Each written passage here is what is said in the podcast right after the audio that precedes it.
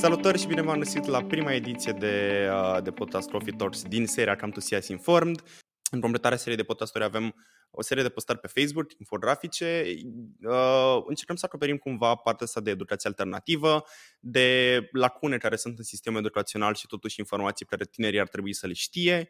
Și uh, ca să deschidem această serie uh, cu un topic foarte puțin discutat, care este considerat tabu de foarte multe ori, și anume educația sexuală, o avem astăzi alături de noi pe Oana din partea Asociației Ele Sânziene. Bună, Oana, și îți mulțumim frumos că ne-ai acceptat invitația. Salut! Mă bucur mult să fiu aici. Mersi și eu de invitație. Hai să începem puțin despre tine. Dacă poți să ne spui câteva cuvinte despre tine și uh, cine ești, de unde vii, uh, de când activezi în domeniu, chestii de genul ăsta. Ok. Păi uh, eu sunt Oana Constantin. Uh, ca formare sunt uh, sociolog, am o licență în sociologie și uh, acum sunt pe cale să termin și masterul. Um, activez în domeniul ONG de ceva vreme, iar uh, de anul trecut uh, am alăturat asociației uh, Ele Sunt Iene, unde sunt coordonatoare de proiect. Um, îmi place super mult ce fac și întotdeauna m-am văzut lucrând alături de oameni și tineri și mi se pare că din, din mediul ONG poți să ajungi la multă lume și să simți că ai un impact pozitiv asupra celorlalți. Ok. Cum a apărut uh, asociația Ele sunt zine, dacă poți să ne povestești puțin despre începuturi, ce proiecte desfășurați acum, practic, ce faceți, ce reprezintă? Da. Um, este practic o organizație destul de tânără. A fost fondată în 2020 uh, de colega mea Ioana Ciuhan. Um, uh, inițial Cred că trebuie să spun și pic din povestea Ioanei, pentru că altfel uh, nu are sens.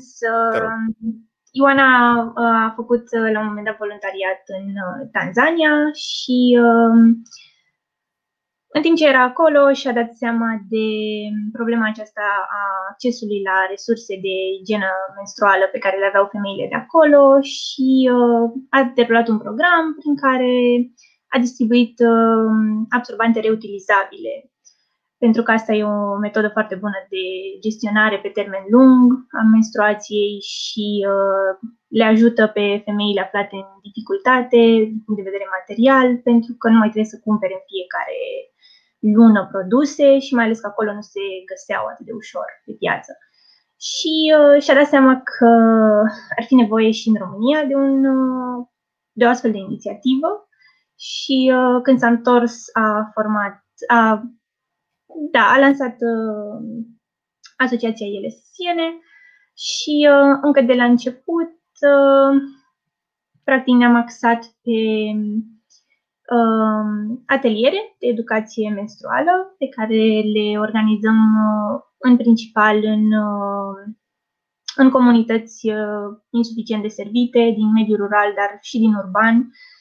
Uh, Învățăm adolescentele ce este menstruația, încercăm să normalizăm discuțiile despre menstruație și uh, să le facem să înțeleagă că e un lucru normal, că nu trebuie să creadă în mituri și în același timp uh, distribuim și produse, uh, atât din acestea reutilizabile, cum sunt absorbantele. Uh, absorbantele pe care le distribuim noi sunt uh, fabricate etic în România. Um, sunt, uh, pot fi folosite pe termen lung, până la 10 ani dacă sunt uh, folosite cum trebuie și îngrijite.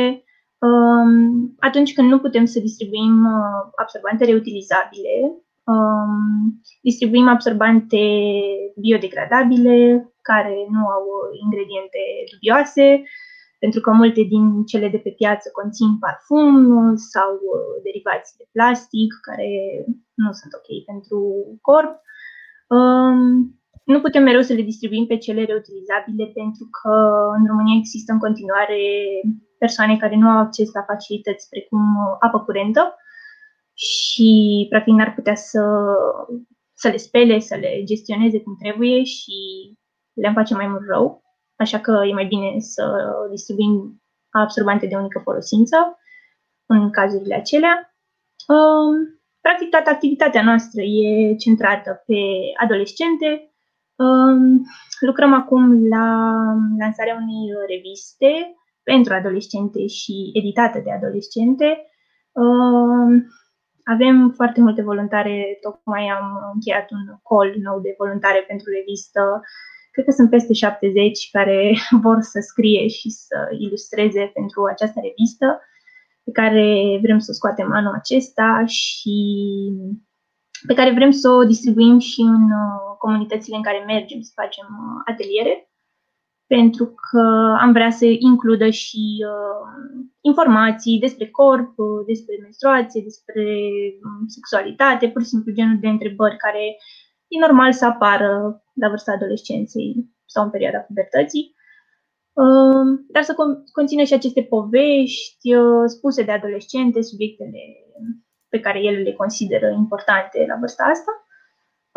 Ce mai facem? Facem multe.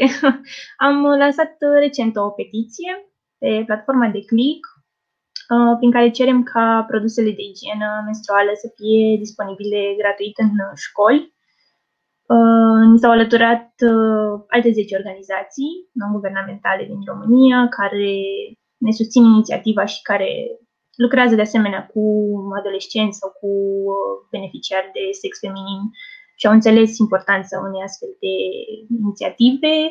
Um, petiția cred că are acum peste 13.000 de semnături, dar am vrea să mai strângem câteva, câteva mii ca să o depunem autorităților și să ne asigurăm că um, problema asta a accesului la resurse de igienă menstruală ajunge și pe agenda publică și pe masa guvernanților.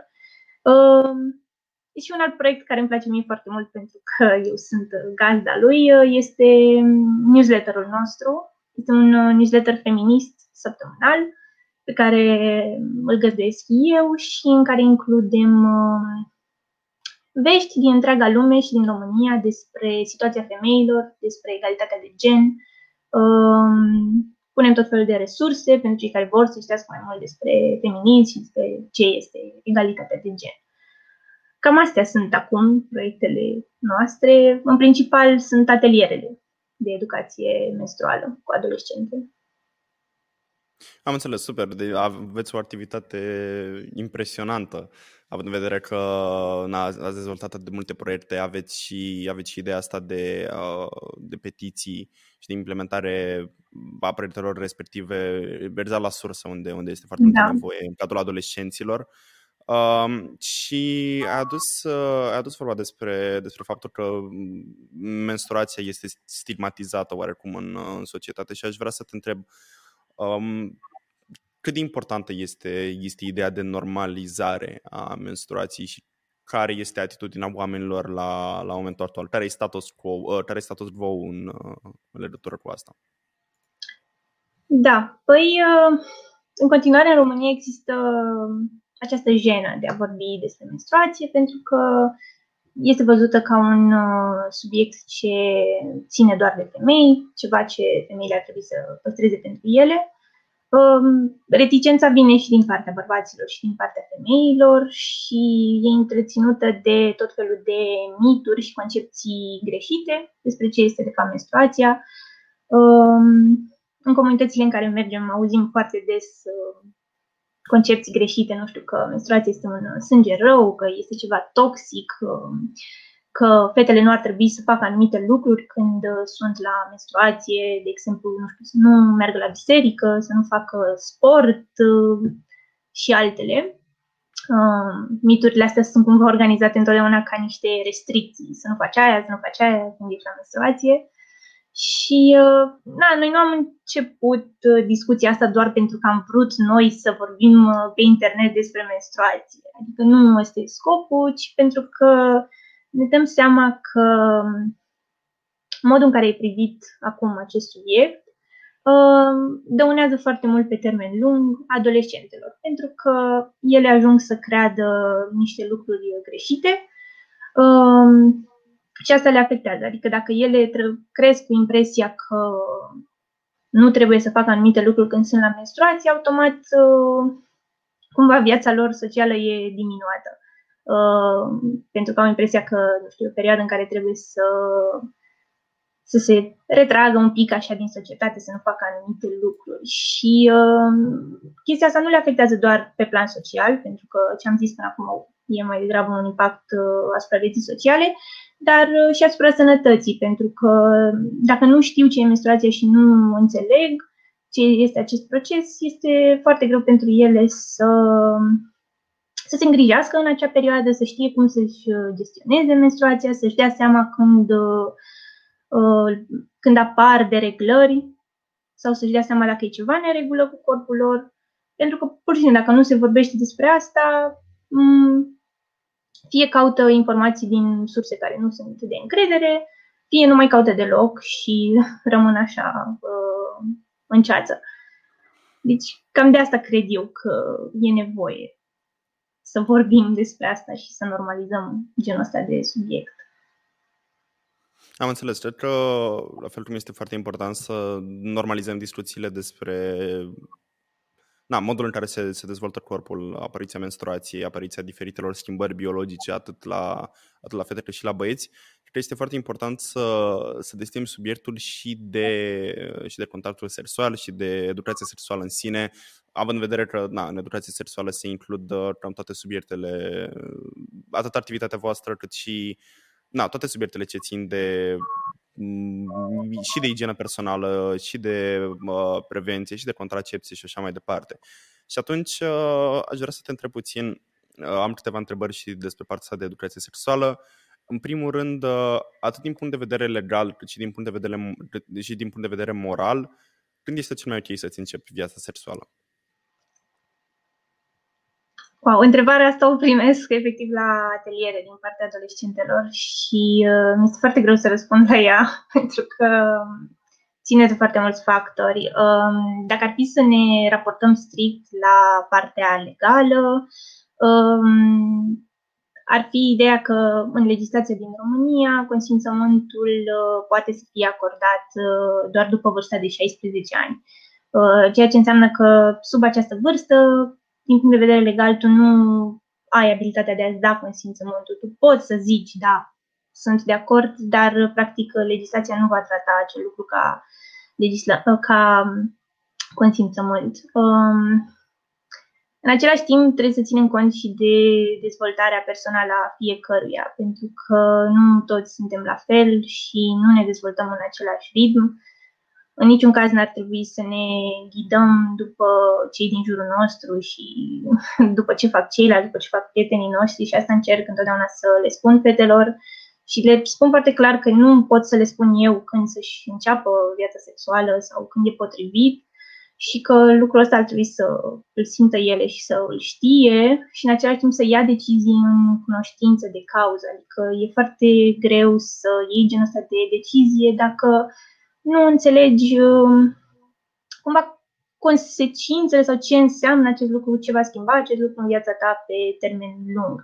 Um, și de aia e bine ca adolescenții să aibă acces la genul acesta de informații, să știe ce este consimțământul, să știe cum arată o relație romantică sănătoasă, um, să știe ce este sănătatea sexuală, cum să se protejeze. În același timp, nu cred că un program de educație sexuală ar trebui să se axeze doar pe partea aceasta negativă, să um, pun accent pe probleme, cum ar fi cum să evităm sarcinile nedorite, cum să nu uh, luăm boli cu transmitere sexuală. Pentru că dacă punem accent doar așa pe riscuri, uh, nu cred că o să ajungem acolo unde trebuie. Cred că e mai bine să Mm, să le oferim adolescenților resurse și informații uh, complete, încât uh, ei să poată să ia deciziile potrivite pentru ei.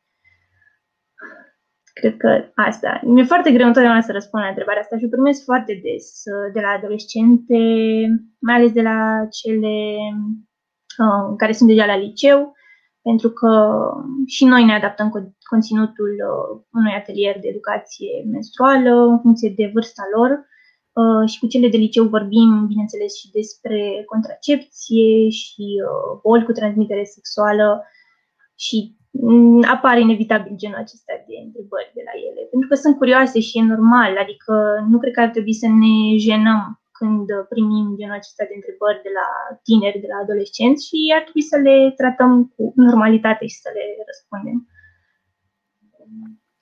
Da, am înțeles clar. Cu siguranță e nevoie de, de o consiliere pe partea asta, adică e mult prea puțin, uh, pur și simplu, să, să le dăm informația respectivă.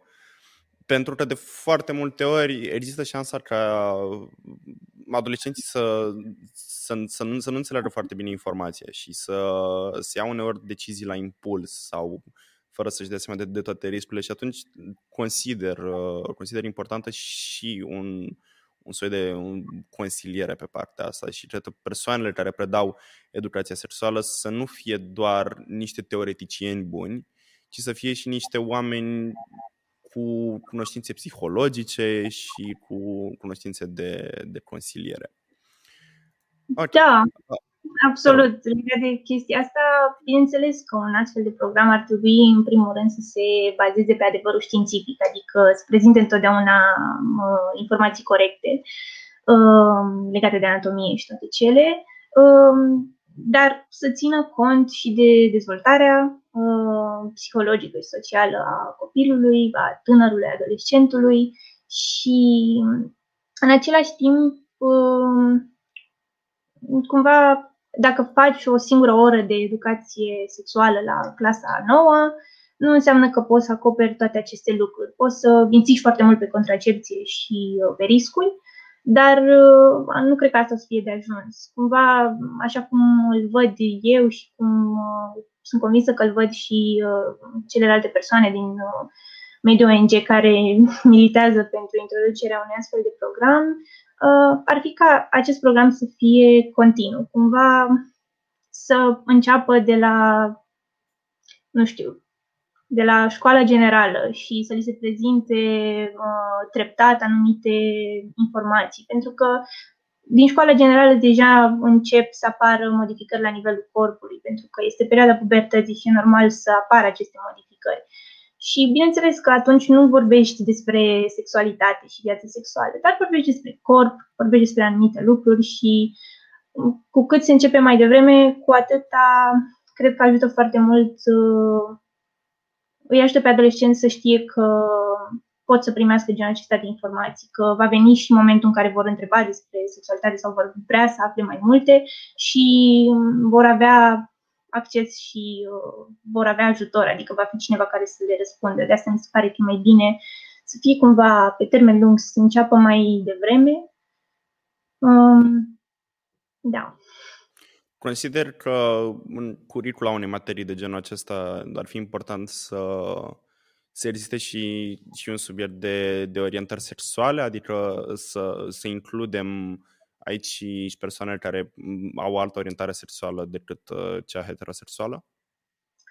Bineînțeles, uh, cred că un program din acesta ar trebui să fie întotdeauna făcut în spiritul drepturilor omului și egalității de gen. Și ca să facem lucrul ăsta, trebuie să acceptăm că există și uh, alte orientări sexuale decât uh, cea pe care o considerăm noi uh, normală sau standard orientarea heterosexuală um, și ar trebui cu siguranță să fie și acest element de diversitate pentru că um, trăim într-o societate diversă și chiar dacă noi suntem uh, avem o orientare heterosexuală, asta nu înseamnă că trebuie să îi considerăm pe ceilalți uh, diferiți de noi sau uh, anormali.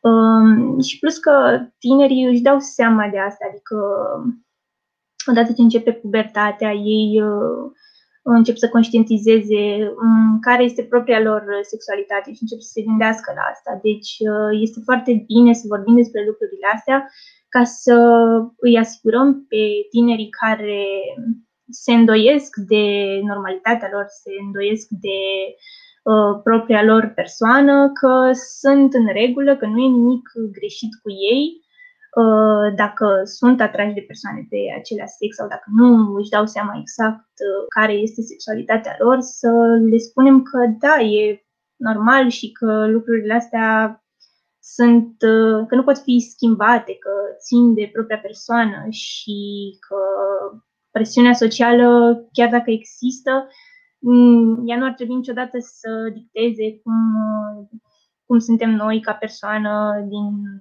din punct de vedere psihologic. Și da, cred că e un aspect foarte important care ar trebui cu siguranță integrat. De asta ONG-urile din uh, sfera aceasta uh, au insistat foarte mult, uh, mai ales în perioada vechiului legislativ, care a încercat să reducă educația sexuală la o simplă, la un simplu, simplu program de educație pentru sănătate sau pentru igienă.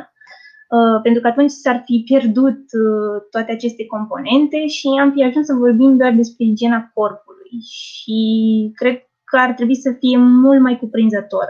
Și tocmai de asta nu e de ajuns o singură oră, o singură dată pe an, ceva de genul. Ar trebui să fie, pur și simplu, un, o oră integrată în curicula școlară pe care să o facă, nu știu, o dată pe săptămână sau o dată la două săptămâni. Astea sunt așa detalii Um, da.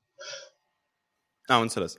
Super. Mulțumesc mult. Um, și acum aș vrea să te întreb uh, care este sau cât de importante sunt, uh, sunt controlele medicale după și de fapt și înainte începerea, începerea vieții sexuale, adică uh, mersul la, la un specialist, uh, fie la un ginecolog, fie la un urolog, uh, în funcție de, de sex în mod evident.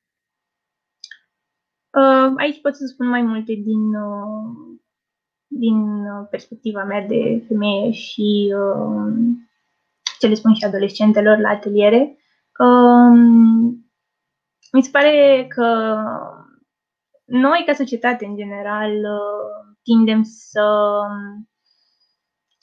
să nu să nu luăm în considerare ideea asta că trebuie să mergem la doctor uh, ca la un control de rutină și mergem la doctor doar uh, atunci când uh, ni se întâmplă ceva, când avem o problemă foarte gravă.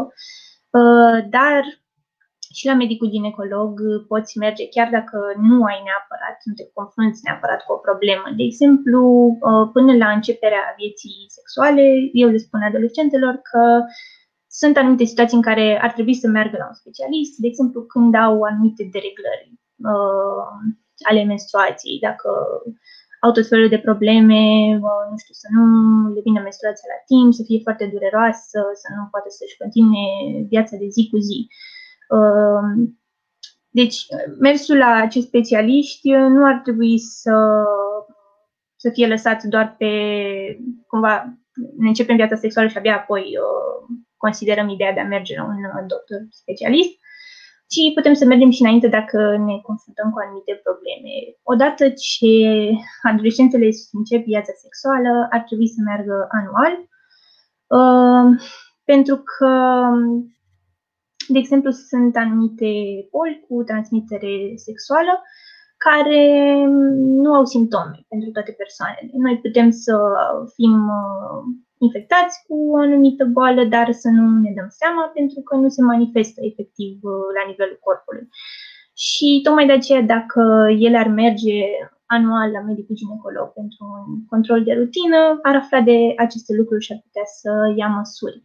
Um, și aici insist foarte mult pe uh, o anumită uh, boală cu transmitere sexuală, mă refer la infecția cu HPV, Uh, care este foarte comună uh, și pe care e posibil să, adică și bărbații și femeile o pot uh, avea, doar că pentru femei sunt, pot să fie consecințe mult mai grave pe termen lung, pentru că anumite tulpini ale HPV-ului sunt responsabile pentru cancerul de col uterin, care e o boală foarte gravă și care face ravagii în România pentru că suntem, cred, pe primul loc în Europeană la incidența cazurilor și la mortalitate.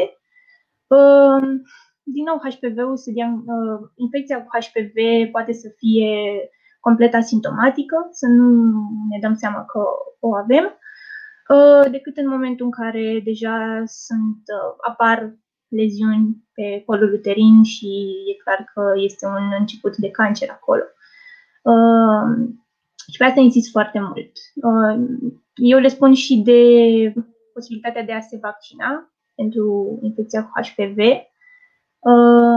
Există în România un program pentru acest vaccin. Se pot vaccina adolescentele până la 14 ani, gratuit, la medicul de familie. Înainte s-a încercat să se facă în școli. Îmi amintesc că a fost o campanie în 2008-2009 și a fost dezastroasă pentru că nu s-au vaccinat foarte multe adolescente, cred că câteva procente, adică din targetul de atunci, cred că 5% s-au vaccinat, pentru că a fost introdusă atunci în acel program ideea ca părinții să-și dea acordul. Și atunci când s-a pus această responsabilitate foarte mare pe părinți, uh, lor le-a fost teamă de consecințele vaccinului, de ce este un vaccin, n-au înțeles exact ce este vaccinul și au refuzat. Și mă gândesc că la fel s-ar întâmpla și dacă s-ar introduce, de exemplu, un program de educație sexuală și li s-ar cere acordul părinților. Din nou, dacă ei nu ar înțelege exact ce presupune, uh, probabil că o să ajungem în aceeași situație din 2008 în care foarte mulți părinți se refuze și, în general, ideea asta de a opt-in, știi, mi se pare că nu funcționează de puțin în România, adică ar fi mai ok să fie cumva o oră de curs de educație sexuală, pur și simplu a intrat în programă, cine nu vrea uh, ca copilul lui să participe la, astfel de, la un astfel de curs, să facă o cerere. Adică cei care vor să nu participe, să fie cei care sunt nevoiți să treacă prin birocrație și să opt-out, decât să opt-in. Și da, ideal, așa o văd eu, ar fi ca uh, adică să nu le cumva pare că dacă le cerem acordul părinților, pare că nu știm ce facem. Pare că, ok, am introdus acest program, nu știm exact dacă e bun, nu garantăm pentru el, spuneți voi dacă vreți ca copiii voștri să facă acest program. Cumva dacă venim și le spunem, avem un program, este foarte bun, dă rezultate, uh, este adaptat vârstei, este perfect, uitați, ăsta este, mi se pare că o să avem mai mult uh, succes. Și sper că așa să se întâmple în România. Am înțeles. Uh, da, cel mai probabil este, este nevoie de, de o campanie de genul acesta de vaccinare. Uh, cu siguranță trebuie să schimbăm cumva și partea asta de stigmă pe care au mai ales părinții când vine vorba de vaccinuri și observăm asta și mm, recent cu vaccinul anticovid. Uh, ce aș vrea să te întreb mai departe ar fi Uh, dar putem să vorbim puțin despre. Am, am vorbit despre bolile transmitere sexuală. Uh, cred că un lucru pe care nu foarte multă lume îl conștientizează este că bolile de transmitere sexuală, adică bolile în general și afecțiunile pot să, uh, pot să fie rezultatul și uh, altor tipuri de contact intim, nu neapărat uh, sexual obișnuit și uh, pot apărea și infecții de acolo și aș fi vrut să, aș fi vrut să puntez asta. Mai departe, aș vrea să te întreb puțin despre uh, partea mai psihologică a lucrurilor și anume despre diferența dintre dorință sexuală și iubire, dragoste, orice tip de, de sentiment de genul acesta de atașament. Um, ok, păi cu ce să începem? Cu ce ai spus despre bolile cu transmitere sexuală? Error, da, nu ți-am dat, uh, nu ți-am da. dat uh, dreptul la replică, să zicem. Scuze. Um, da, păi uh, asta e una din uh, problemele cu care mă confrunt uneori. Uh, practic există mai multe tipuri de contraceptive, de exemplu contracepție orală și unele tinere au impresia că dacă vor lua anticoncepționale vor fi protejate și de bolile cu transmitere sexuală, dar practic ele vor fi protejate doar de apariția unei sarcini. În același timp, pentru că în societatea noastră ideea asta de a te păstra virgină uh, și virginitatea este asociată cu uh, sexul vaginal, pentru că atunci se pierde virginitatea în concepția societății noastre. Uh, par, pentru tineri pare că celelalte forme ale sexului devin mai uh, cumva li se pare că își păstrează, că aderă și la norma societății de a-și păstra uh, virginitatea și nu se implică în uh, contact sexual vaginal uh, și aleg să practice alte forme ale sexului, fără să-și dea seama că și prin aceste metode pot să contacteze boli cu transmitere sexuală. Uh, pentru că se transmit și prin sexul oral sau prin sexul anal, unele dintre ele.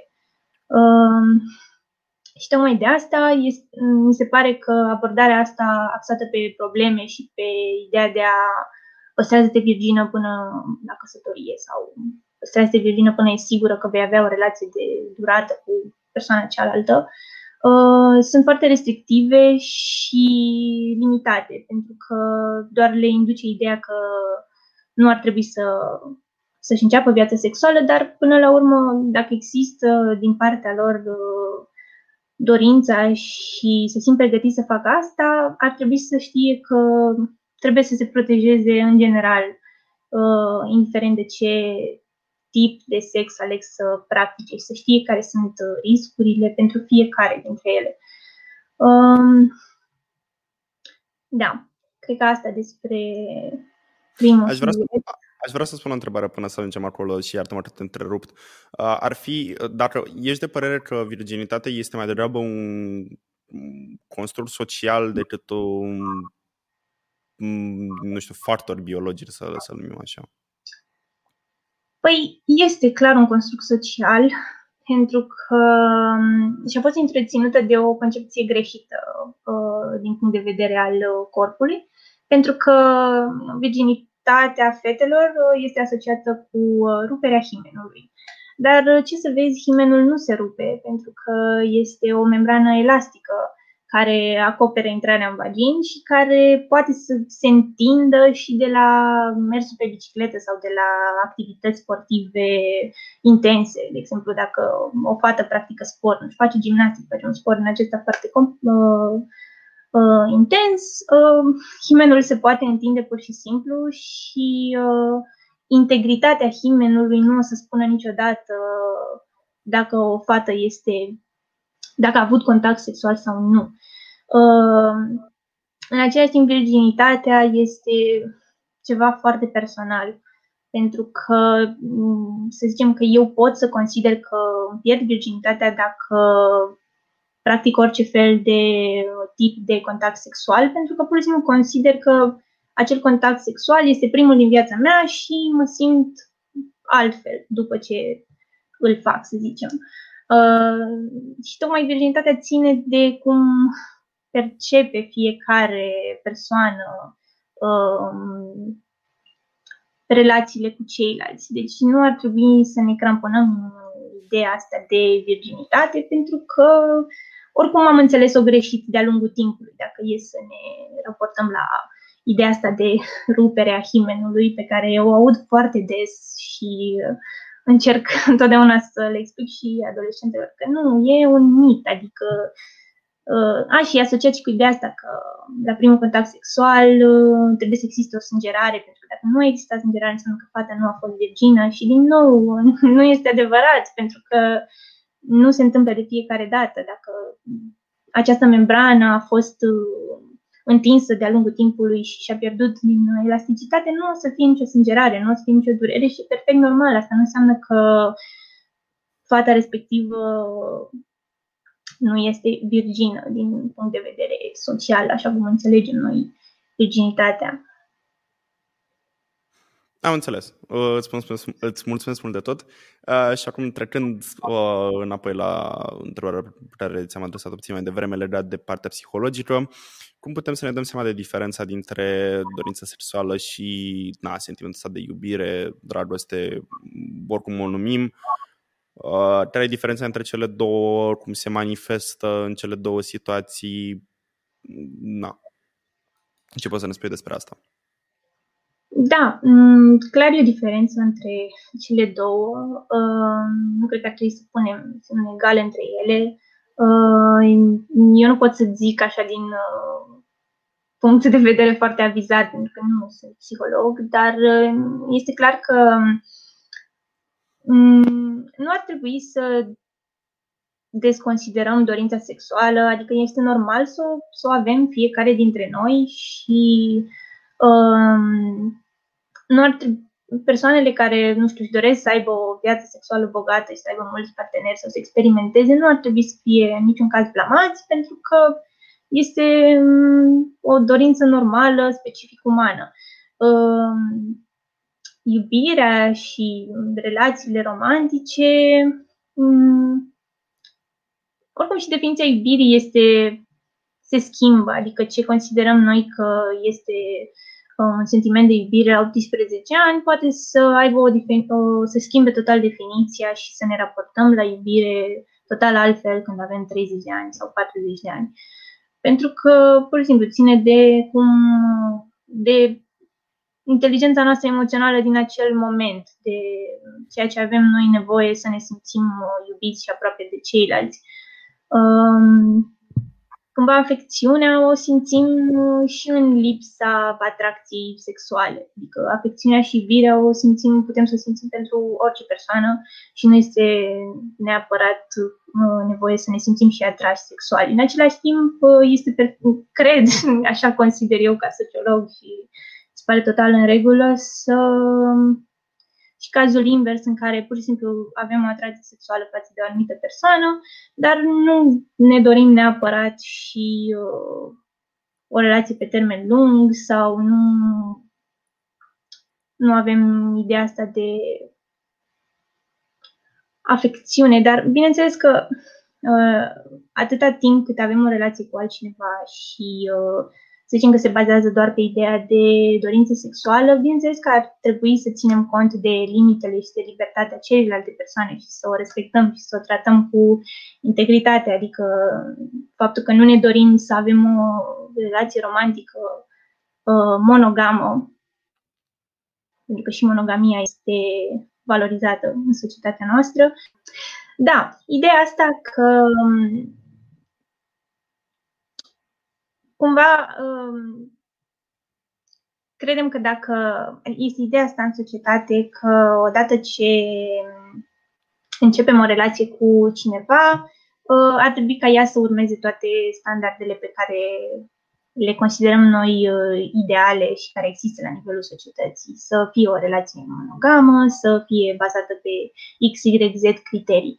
Doar că nu toată lumea funcționează așa și nu pentru toată lumea e ideală, e ideal contextul ăsta al unei relații monogame și ar trebui întotdeauna să discutăm și să îl înțelegem pe partenerul nostru, să înțelegem care sunt dorințele lui și de fiecare dată când ne angajăm în orice fel de relație, pur și simplu să îl ascultăm pe celălalt, să înțelegem care sunt dorințele lui la acel moment, ce își dorește pe termen lung și dacă nu se aliniază cu ceea ce ne dorim noi, pur și simplu să nu ne simțim uh, nerespectați sau adică e, e bine să discutăm deschis despre lucrurile astea și să acceptăm nevoile fiecăruia. Asta cred eu și acum am vorbit așa din punct de vedere mai degrabă personal, uh, dar uh, mi se pare că ideea asta de toleranță e importantă și asta încerc să transmit întotdeauna și în cadrul atelierelor pe care le ținem cu adolescente. Am înțeles. Uh, aș vrea să, să-ți mai pun o întrebare legată de, uh, de consimțământ.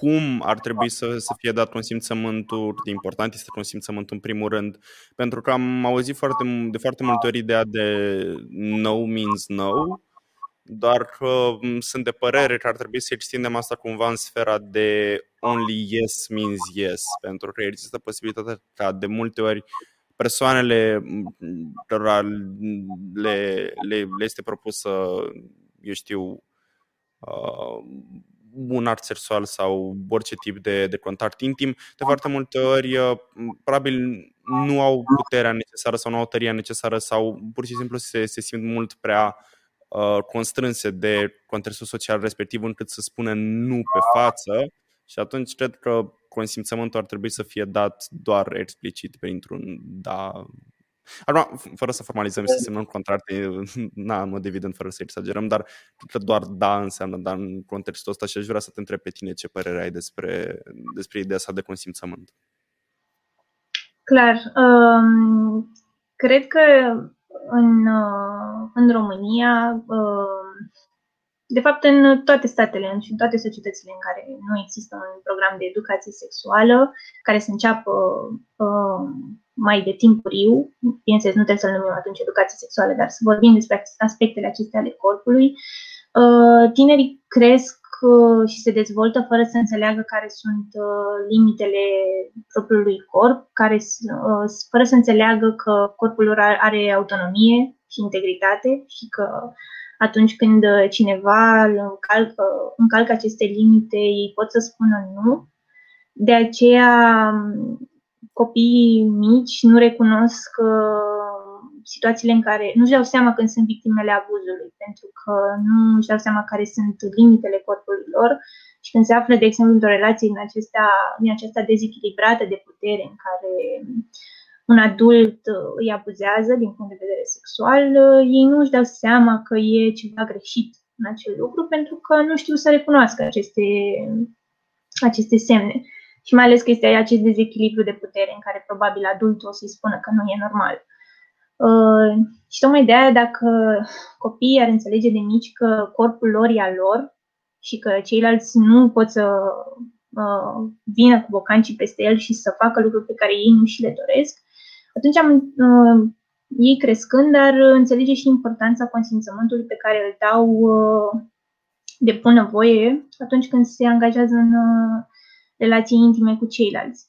Um, bineînțeles că atunci când ne dăm consimțământul, să zicem că suntem într-o relație cu cineva și ne dăm consimțământul și ne dorim să, să, ne, să să avem contacte sexuale cu persoana respectivă, asta nu înseamnă că odată ce ne-am dat consimțământul pentru un anumit lucru, consimțământul ăla se extinde uh, pe perioadă nedeterminată.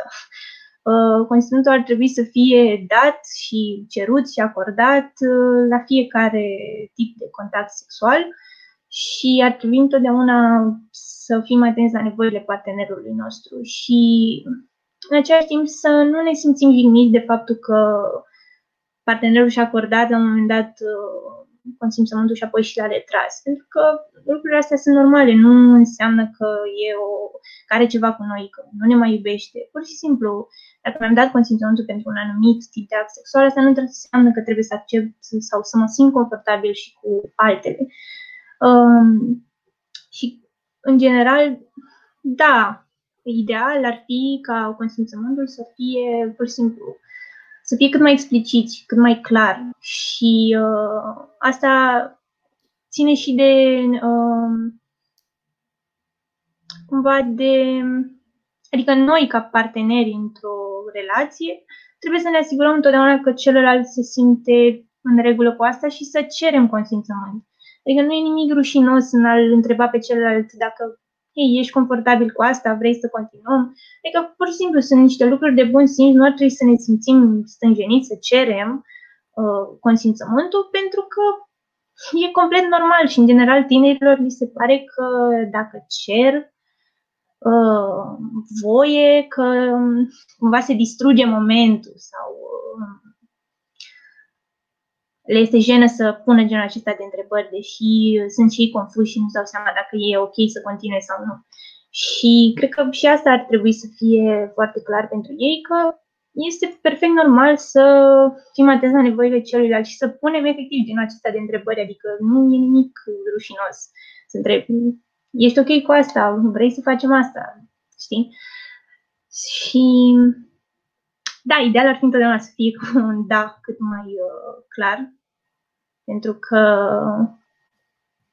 bineînțeles, sunt multe situații în care sunt persoane care, exact cum ziceam, nu, nu-și dau seama de faptul că corpul lor are integritate, are autonomie și nu știu cum să-și exprime uh, nevoile și cum să exprime asta față de ceilalți, pentru că pur și simplu au crescut într-un uh, climat în care n-au știut să-și, și n-au fost îndrumați cum să-și exprime genul acesta de nevoi. Și de-aia întotdeauna noi ca parteneri trebuie să fim uh, atenți la nevoile celuilalt și să cerem, pur și simplu. Am înțeles. Îți mulțumesc mult de tot, Oana. Sunt sigur că ar fi fost o groază de întrebări care am, putut să, care am fi putut să, să le dezbatem, dar din nefericire acesta este timpul pe care îl avem. Încă o dată îți mulțumesc mult de tot pentru că ne-ai acceptat invitația, pentru că ai venit aici să, să ne împărtășești know-how. Îți urez mult, mult, mult succes cu uh, atât pe sfera personală cât și pe sfera de uh, profesional cu asociației Ele Sunt Ziene și sunt sigur că dacă fiecare dintre noi uh, pune umărul și încercăm să, să, să schimbăm în fiecare zi câte un lucru mic, vom ajunge de fapt într-o societate în care egalitatea de gen să fie reală și în care lucrurile normale să, să nu mai fie stigmatizate. Exact, exact asta ne dorim și noi și sper din suflet să ajungem acolo. Mersi mult pentru invitație și pentru discuția de azi. A fost foarte fain să vorbesc cu tine despre lucrurile astea și abia aștept să ascult rezultatul. Sigur, îți mulțumim mult de tot și uh, abia aștept să, să, să colaborăm pe viitor. Un mic lucru îl mai am de spus pe final, le mulțumesc mult de tot celor de la Audio Vision Store pentru tot echipamentul din jurul meu și pentru că ne ajută să facem fiecare ediție a acestui podcast posibilă. Până atunci vă așteptăm să ne urmăriți următoarele podcasturi. Eu am fost David și vă salut. Pa, pa!